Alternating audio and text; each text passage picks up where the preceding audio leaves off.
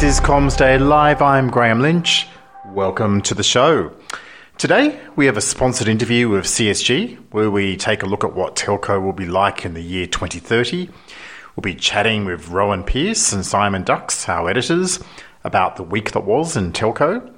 We hear an excerpt from the Foxtel Strategy Day and a revealing Optus session on how they viewed the development of 5G. But first, a dangerous private members bill generating interest across the coalition backbench, which would severely harm the telecom industry should it ever come to fruition. The Telecommunications Reform, Telstra, NBN and Other Providers Bill 2021 was released this week by Liberal backbench MP Julian Leeser. He represents the outer Sydney seat of Barowra, which covers suburbs and rural areas surrounding the Hawkesbury River, such as Dural and Mount Keringai. Now, Leeser has long campaigned for better telecommunication services, even prompting the creation earlier this year of a $16.4 million peri-urban mobile program. Peri-urban being the word that describes areas are in transition zones between cities and rural areas. But even that's not enough. He's been threatening a bill on the customer service issue, and he's released it. And it proposes a number of sweeping regulatory obligations on the telco sector. I'll give you a few examples. Mobile telcos would be engaging in deceptive conduct where they advertise coverage and a signal was not available in a majority of indoor rooms in a residence or the majority of an indoor working area. There would be a universal service mobile obligation to provide a minimum of 3G indoor coverage to every residential premise in Australia. Telstra would be the primary USO provider. All mobile operators would be required to have 12-hour battery backup on base stations. 3G must be maintained as a service unless the 4G or 5G coverage that replaces it is the same or superior. If failure to comply with this clause resulted in the risk of or actual death of a customer, the telco could be fined up to $222 million and individual executives held personally responsible with fines of up to $11 million. A new customer service guarantee would mandate a maximum of 5 minutes on hold, call durations for service inquiries, and complete refunds for outages of 6 hours or more. There'd also be a requirement for ACMA to mandate continuous improvement obligations on telco customer service. There would be a replacement to the Telecom Industry Ombudsman, currently appointed by a board representing a cross-section of industry, consumer and governance experts, with a Telecom Ombudsman appointed directly by the Minister. But most notable, an extraordinary proposed power that would oblige telcos to nominate so-called accountable persons on their board and management structures, such as the CEO, CFO and CIO. They would be responsible in a personal sense for compliance with the laws. If ACMA didn't think that you'd picked the right people in your company to be the accountable persons, it can direct you to do so. And most extraordinarily, if these executives and board members are judged to have failed their requirements under this proposed bill, their remuneration could be effectively cancelled, 60% of bonuses and 40% of total compensation if they fail to comply with the new rules. So anyway, let's hear from Julian Leeser himself explaining the bill to Ben Fordham of 2GB. And I think we need three things. I think we need better infrastructure, I think we need better customer service, and I think we need more accountability for the telco executives. And I decided that it was important to show the colour of my money, so I put up this private members bill. It's being released today on a website, telcoreform.com.au. It's an exposure draft, so we want people to comment on it and tell us what they think of it. And many of my colleagues have joined me in supporting this because this is a genuine issue across the country. The telecommunications companies are focused on their profits. They're not focused on the customers. Too many people have situations where they've been on hold for hours, where they've had no service and still get charged. And in a bushfire-prone area like my electorate, I'm particularly worried that the telcos don't take these issues seriously enough, and that's why we've got the particularly strong provisions there that where a coroner finds that but for the actions of a telco during a natural disaster, somebody's death was preventable, that the telcos would be financially liable. Okay, now Leeser named 16 other backers for this bill, including a former regional communications minister, Mark Colton. All up, there's 5 Nationals and 11 Liberals supporting this bill. Some of those Liberals are from urban areas, so John Alexander from Benelon in Sydney, Sarah Henderson, who's based in Geelong in Victoria. We're talking about 15% of the coalition party room here. So this is not some random private members' bill distant for oblivion. There's a really real chance, a very real chance, that some or all of this could end up in regulation or law. But here's the problem with this bill. It's unworkable. In practice, it would create massive disincentives for people to invest in or work in the industry, and it also betrays an astonishing ignorance of how telecommunications works. Let's look, for example, at the mandated level of service, where a signal needs to be available in most of the rooms of an indoor environment. The simple fact is that cell coverage breathes, it expands, it recedes, depending on a multiplicity of environmental and usage factors that are near impossible to quantify. So let's say you want to nab a telco and its management because someone died in a fire and they never made that 000 call. How do you prove the negative? Are we going to taint people with the inference of manslaughter for the rest of their lives because the coverage in that location was retrospectively found to be wanting on a bad day? Are we going to strip hundreds of millions of dollars in fines from a telco that will simply come off their capex and opex budgets or lead to price rises? Is Mr. Leeser aware of how Wi-Fi fills the coverage gap inside buildings and why Wi-Fi exists in the first place? Does he understand the role satellite has traditionally played and will increasingly play in delivering coverage in hard-to-serve locations? Does he understand that an obligation on Telstra to provide indoor mobile coverage to every residential premise in Australia will cost billions upon billions of dollars? A fantasy that the NBN, even at its craziest phase in 2009, never contemplated. This bill is an astonishingly illiberal intervention into a broadly successful and already heavily regulated industry. It won't help a thing. Here's one reaction from a small ISP, not some giant like Telstra, but Greg Lipschitz, who's the CEO of Summit Internet. He wrote this on LinkedIn, quote, "This sort of rubbish from politicians makes me so angry.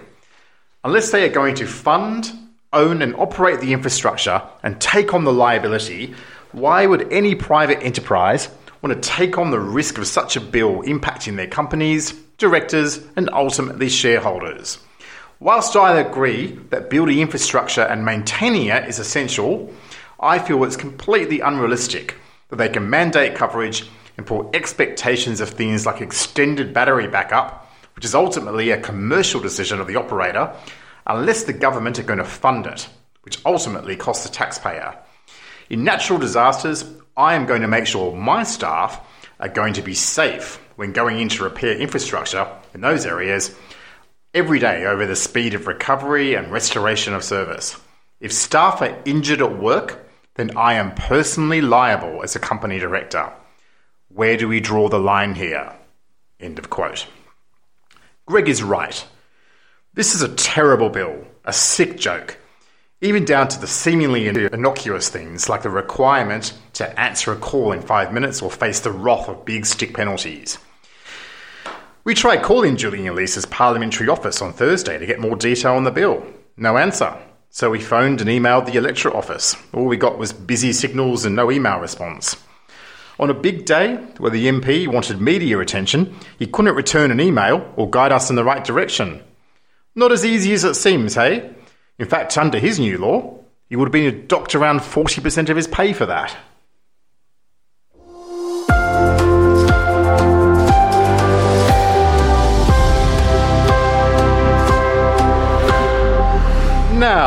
Moving on to our sponsored interview with CSG. They've got a really interesting concept they've developed about telecommunications in the year 2030.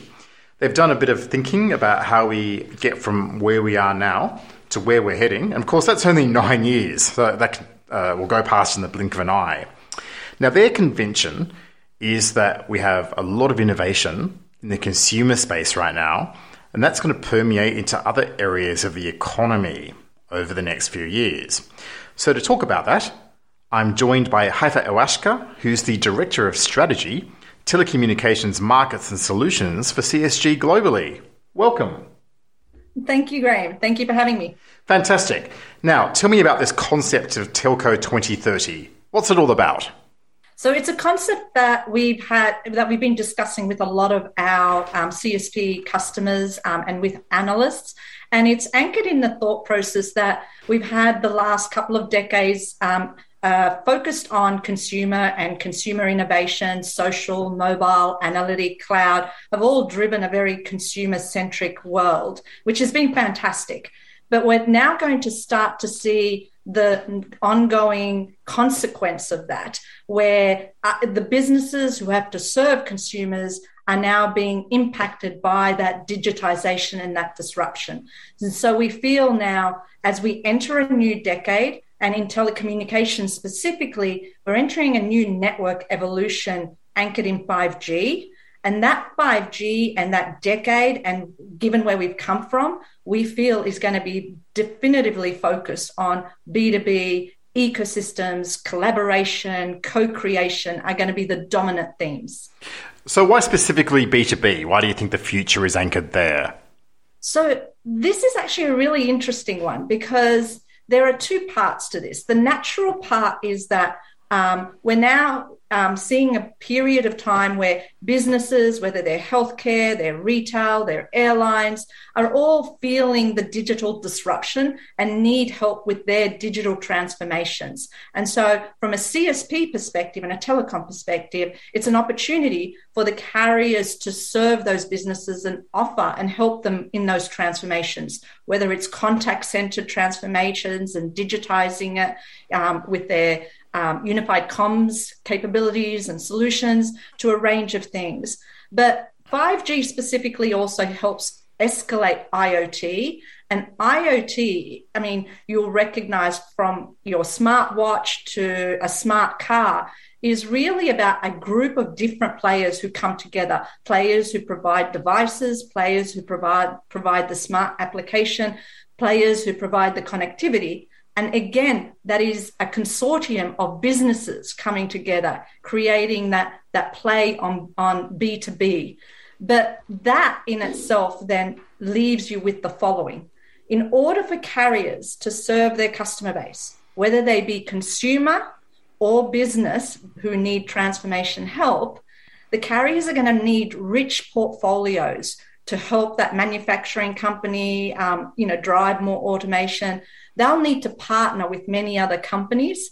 And so what we're going to see is the carrier working with many businesses and hence many B2B relationships, serving many more businesses and helping them with their transformations. And even consumer use cases like gaming is going to be back-ended with B2B relationships and collaborations. Okay, now it strikes me there's a lot of differences between being successful in B2C and being successful in B2B. A lot of challenges if you really want to make a big difference there. So what are some of the different approaches that telcos might have to embark upon to be successful? And maybe the best way to describe this is to use Netflix. I love referring to them because everyone recognizes them. And they have a two-sided business model. On the consumer side, they taught us, the industry, the importance of a seamless omnichannel experience and really simplifying between Netflix and Uber. What they really did is they simplified the process. They stripped down a lot of the complexity, a lot of the options, made it much easier for you to engage. So Uber took out a lot of payment models out of their process and just made it much more streamlined. And so we learned a lot from them in B2C. Now, it would be a mistake to think that in B2B you would follow the same process, that you would strip away capability, strip away functionality. In B2B, in order to collaborate, in order to co-create in these ecosystems, you actually working with multi-party, multi-geography, multi-sites. It's going to be very, very complex. And in fact, the Netflix example is so successful in consumer because it's back-ended by one of the most powerful B2B ecosystems where they work with many studios, with many agencies, even CSPs to host and collect that information. So, and including their competitors. So they work very closely with Amazon to host some of their stuff and use their recommendation engine. So it teaches us a lot about what it takes to be successful in B2B and in ecosystems. And it is anchored in rich capability. So the question is, if you don't strip away, what do you do to be successful in B2B and in ecosystems? And the answer actually lies in you need interoperability, you need standardization so that all parties can talk a common language and can communicate and scale much more effectively. And so that is going to be one side of the key ingredient. The other side is rich functionality, rich capability in how you sell, how you fulfill, even how you monetize those solutions with the various parties that you're engaging with. Okay, well, some fantastic wisdom there from Hayfa, from CSG. Of course, it's not too early to be thinking about 2030. The entire telecommunications industry works in decade-long cycles. We're already planning for 6G. And, the current DOCSIS standards for HFC are evolving to an endpoint as well. It's probably quite a salient time at the start of a decade to be thinking about where we're going to be at the end of it. So thank you very much for joining us today.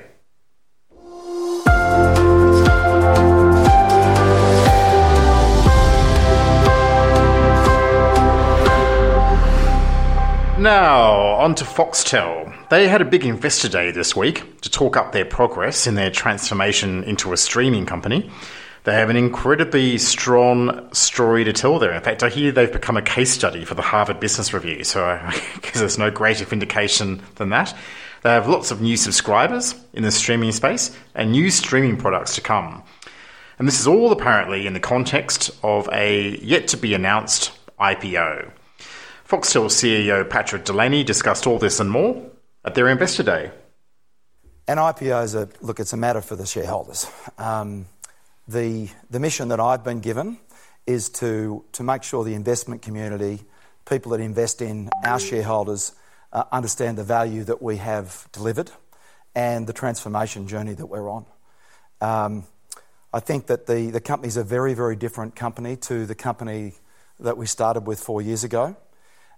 We used to have one line of business, and that was Foxtel. People were asking the question, will Australians pay for content? And I think the fact that we've taken what was a negative, being the penetration of subscription TV in Australia, and said, well, hey, that means that we can get to the other 75% through streaming, and we've grabbed it. And so that's transformed the subscriber numbers in our reach. It's transformed the revenues that we're getting.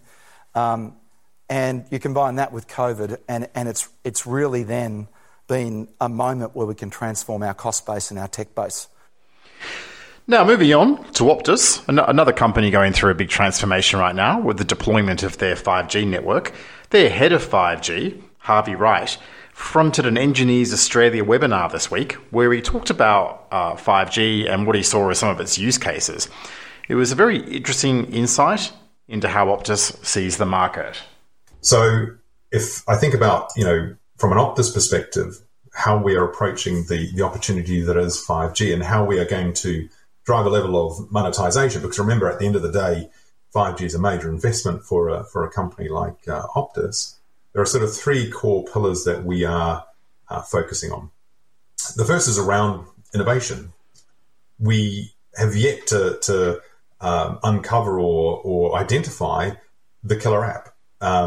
And therefore, there's a great opportunity for organisations like us and our partners to get out there and to innovate in a customer-centric and purpose-driven way to identify those and unlock those and co-create those.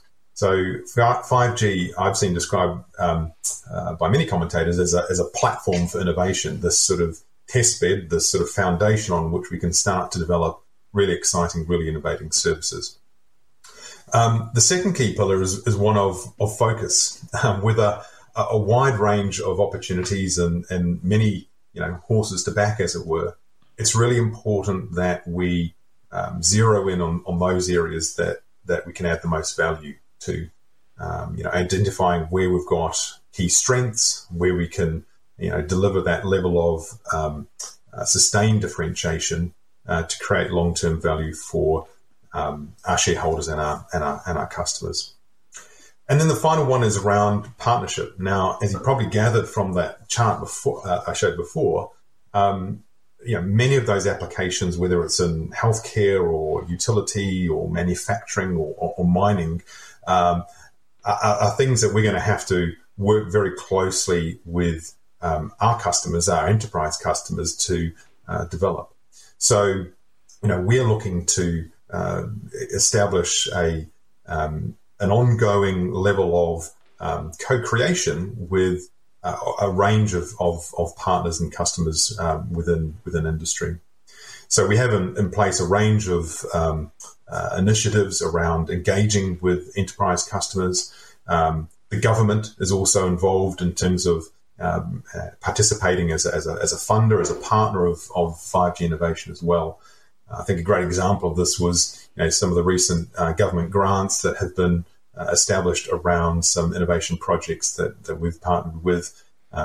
Example of one of those is the partnership we've done with Amazon and Endeavour Energy for the application of 5G for drones and the monitoring of an electricity grid. So, rather than lots of folks climbing up poles and inspecting pylons, you do it remotely, you do it using streamed video and telemetry of the power grid itself. So again, a great example of various partners coming together, each with a variety of different strengths to define an opportunity.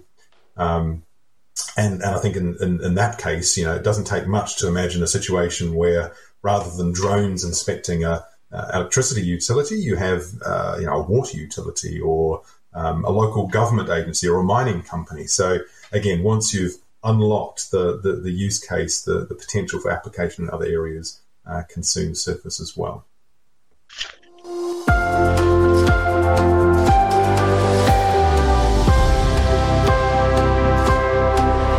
Well, moving on, taking a look at the week that was with Simon Dux, the chief editor of Comms Day. Welcome, Simon. Hi there, Graham. Now, you did some massive coverage this week on the Australian Communications and Media Authority's latest five-year spectrum outlook. There was a lot to unpack from that, so please take us through it.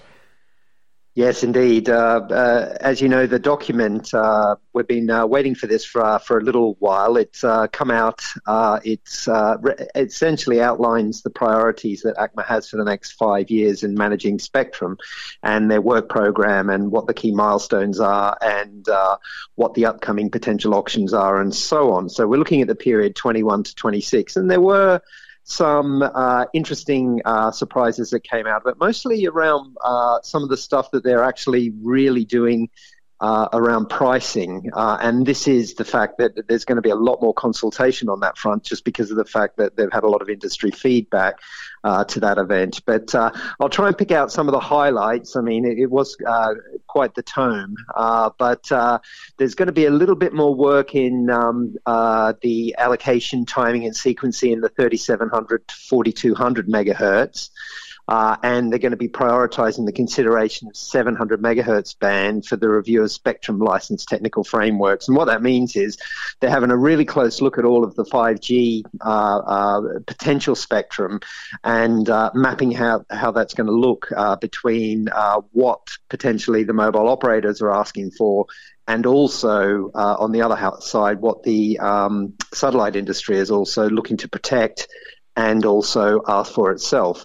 So if you can imagine, ACMA has launched a 5G work program to review all of this, and that will be kicking off, I think, immediately. And what ACMA was at pains to do was to suggest that when they do a lot of their methodology, it's going to be always on the highest value use assessment to make a decision on who gets what spectrum, essentially. They said this approach has worked well for the 3700, 4200 megahertz and the 2 gigahertz band reviews, and they're going to use that again in the 850, 900 megahertz band allocation, which is coming up very soon as well, and that one's going to be hotly contested as well. Looking a little bit further ahead onto 6 gigahertz, and if you remember, that was the one that the a lot of the US vendors banded together, and they said they'd love the whole 1200 megahertz to be set aside for unlicensed use, mainly for Wi-Fi, and that this is exactly what's happened in the US. ACMA has essentially sat back and is following more the other international approach, which is a little bit more aligned with the ITU, where the top half of that spectrum is potentially still being considered as a possible future 5G spectrum as well. So that is going to be considered as part of the 6 gigahertz review, and the initial outcomes will be identified by the end of 2021. The work on defragmentation of 3,400 to 3,575 megahertz is on track as well. They're going to set aside a little chunk of that for apparatus licensed spectrum as well for regional areas and wireless broadband use. They're going to do similar 300 megahertz of spectrum set aside in the 374200 for wireless broadband for a range of different uses and users, including private 5G, which will be quite interesting. The satellite guys are obviously a little bit concerned about that, and to mollify the complaints there, they're going to have coordinated fixed satellite service for a significant part of that band, and for Earth Station protection zones, which allow for FSS across the whole band.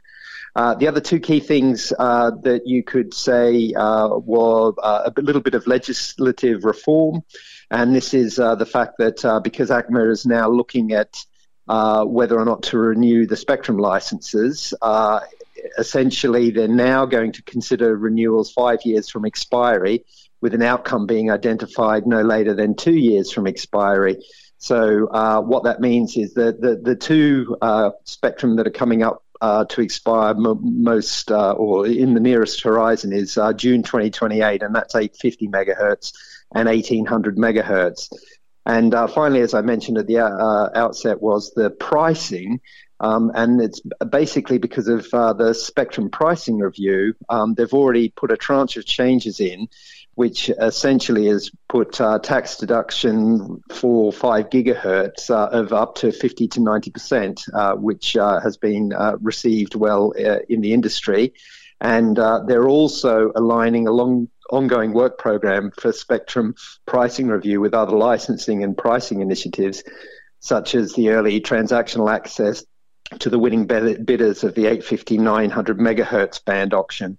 And finally, I will also pick up one or two satellite interesting points. One was the fact that ACMA is one of the few jurisdictions in the world that actually legislates up to 420 terahertz, which essentially is approaching photonics and near infrared, as we did a story a couple of months back. And they have essentially said to the satellite industry that they're going to have another look at this, and they're going to make sure that they're going to act on the pricing of some of the licenses there. So I think that's going to be good news for anybody looking at optical ground stations. Okay, well, that's good news that they'll no longer be taxing light. That's exactly. Good to hear. Moving on, a Telstra executive this week had some interesting things to say about how the emergence of hyperscaling and 5G is going to radically change job descriptions and job definitions in telcos. Tell us about that. That's right. It was Telstra's Group Executive Networks and IT, Nikos Katanakis, who was speaking at the Telemanagement Forum's Digital Transformation World Series. And what he was essentially describing was a new world where every single job in telco is going to have to change to some degree to actually be successful in this world. And he outlaid some areas where Telstra has already made a lot of these changes and growth areas that they see that some of these jobs will be. And they're going to be things like cloud engineers, data engineers, security, software development, and some network engineering capability. You can imagine as we're moving to a world of virtualization and software containers and Kubernetes, and you put all of that together and try and manage that, it becomes a very, very different looking environment to the telco silos that run in a lot of carriers. Now, obviously, we know Telstra's been working a lot of this on their T22. They've just announced their T25 transformation program. This is going to be central to that. And as Nikos pointed out, they've already taken out more than $2.5 billion worth of costs in the last 3 years, despite overall work not reducing, essentially. So you can see even that every telco has to run just to stay stationary, if you like. So the key thing that he was talking about also was the relationship ongoing with hyperscaler partners and how that might look, because traditionally telcos in comparison to hyperscalers have looked rather complex, and so they have to radically simplify their service wraps and their go-to-market when they're talking to key enterprises, particularly multinationals. So he pointed out that Telstra's approach to this was to have an absolute partnership with the three hyperscalers, the big three as we know them. And he said that if you do that, then you can have unified go-to-market models, co-creation of services, and you can identify problems that you can solve together. And interestingly, he pointed out that Telstra co-founded the 5G Future Forum with five other big telcos, including Verizon, specifically to standardize the way telcos interact with the hyperscalers, which is interesting because a lot of people thought it was just going to become another standards organization.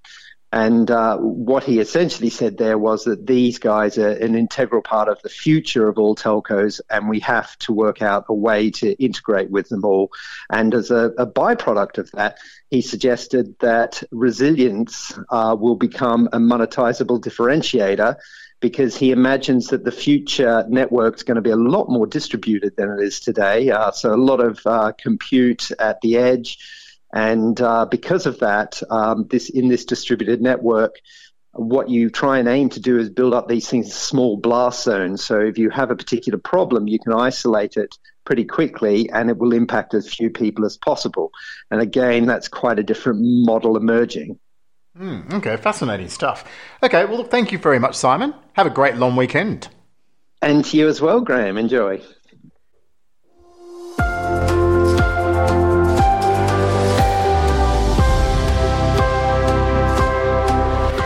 Now, last but definitely not least, Rowan Pearce, the Executive Editor of Comms Day, joins us. How are you, Rowan?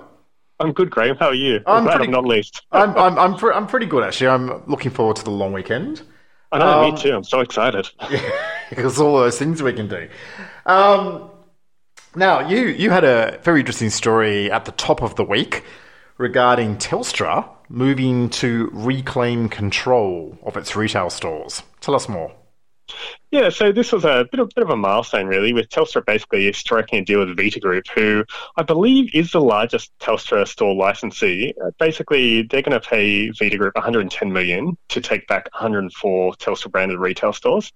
So this kind of comes on the heels of Telstra's announcement in February that it will take control of its entire retail network. The other thing that Telstra told me actually was that they've got around 150 other licensed stores which have either been shifted to Telstra control, or the operators have agreed to shift them to Telstra's control. So I mean, obviously, Vita Group, because of its size, took quite a bit of negotiation, but assuming its shareholders back this deal, it should be signed off in November. So it's going to be really kind of a landmark moment in the transformation of the Telstra retail network. I think one interesting little detail of the deal is that Telstra also picks up this kind of accessory, phone accessories brand, Sprout, as part of the deal, because they took the whole Vita Group ICT division. So it's going to be kind of interesting what Telstra does with that kind of Sprout brand. The other interesting thing, I guess, to watch, after the deal completes, which, I mean, assuming Vita Group shareholders go for it, which you think they will, you know, how is Telstra going to implement its kind of transformation of its retail network that I spoke about at its Investor Day? I guess, you know, taking control of all these stores, give it actually, in Australian terms, quite a significant-sized retail network. And it's already kind of hinted at some of the, you know, things it's going to use that for in terms of like adding more services like device repair and that kind of thing. So it'll be interesting to watch. Okay. Now, as we've just been talking, Rowan, in the past few minutes, Optus has announced the sale of its towers to Australian Super for $1.9 billion. Actually, it's a 70% stake in what they call the Australia Tower Network, its wholly owned subsidiary. So we're talking about a company that has 2,300 mobile network towers and rooftop sites. It values the entire company at $2.3 billion, which is pretty decent valuation.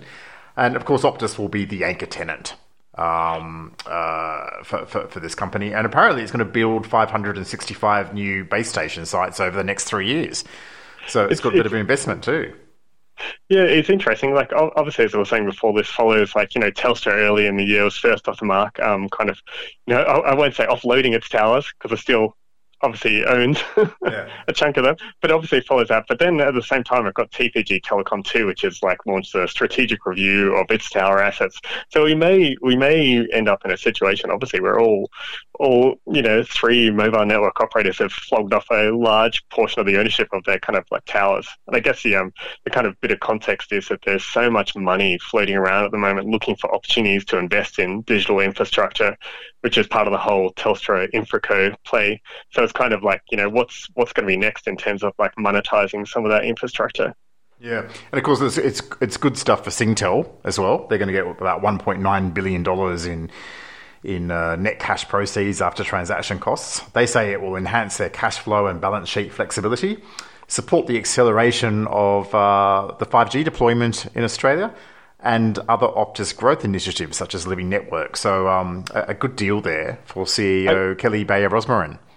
Yeah, I think the only interesting thing would be, for me, is like, you know, Telstra in particular, I remember I spoke about, you know, trying to increase the tenancy ratios on their towers. And I guess, you know, you would assume that, you know, this new, what was it called? Australian, what's the company's name? Australia Tower Network. How can I forget? Obviously, it'd be interesting to see if they kind of, they're trying to push to increase their tenancy numbers too, I guess. You know, are we going to see some kind of competition emerge on the tower side of things? Yeah, they do talk of being an anchor tenant, which does suggest that there's room for others and that they're seeking others. So anyway, that's an interesting development to finish the week. And thank you for joining us, Rowan. Cheers. Take it easy, Graham. Well, that's it for Comms Day Live this week. Hope you enjoyed this extended edition. See you next time.